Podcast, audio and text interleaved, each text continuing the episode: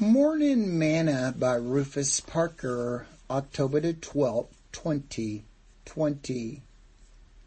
Turn your eyes upon Jesus. I will lift up mine eyes unto the hills, from whence cometh my help.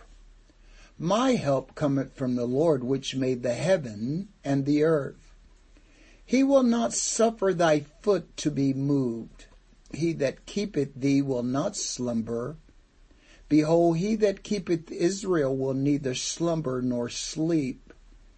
The Lord is thy keeper. The Lord is thy shade upon thy right hand. The sun shall not smite thee by day, nor the moon by night. The Lord shall preserve thee from all evil. He shall preserve thy soul. The Lord shall preserve thy going out and thy coming in from this time forth and even forevermore. Psalms 121 verse 1 through verse 8. Today's morsel.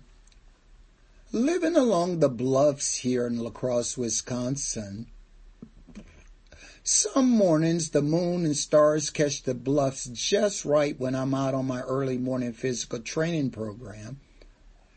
And it draws my attention skyward and today's Psalms immediately come to my attention. I will lift up mine eyes unto the hills from whence cometh my help. My help cometh from the Lord which made the heaven and earth. What an awesome passage of scripture to inspire and encourage the saints of God. It is a continual reminder of where our help comes from. The Lord said through the prophet Isaiah, Fear thou not, for I will help thee, I am with thee. Be not dismayed, for I am thy God. I will strengthen thee, yea, I will help thee. Yea, I will uphold thee with the right hand of my righteousness. Isaiah chapter 41:10. The Lord is our helper, and the writers of Hebrews encourages us.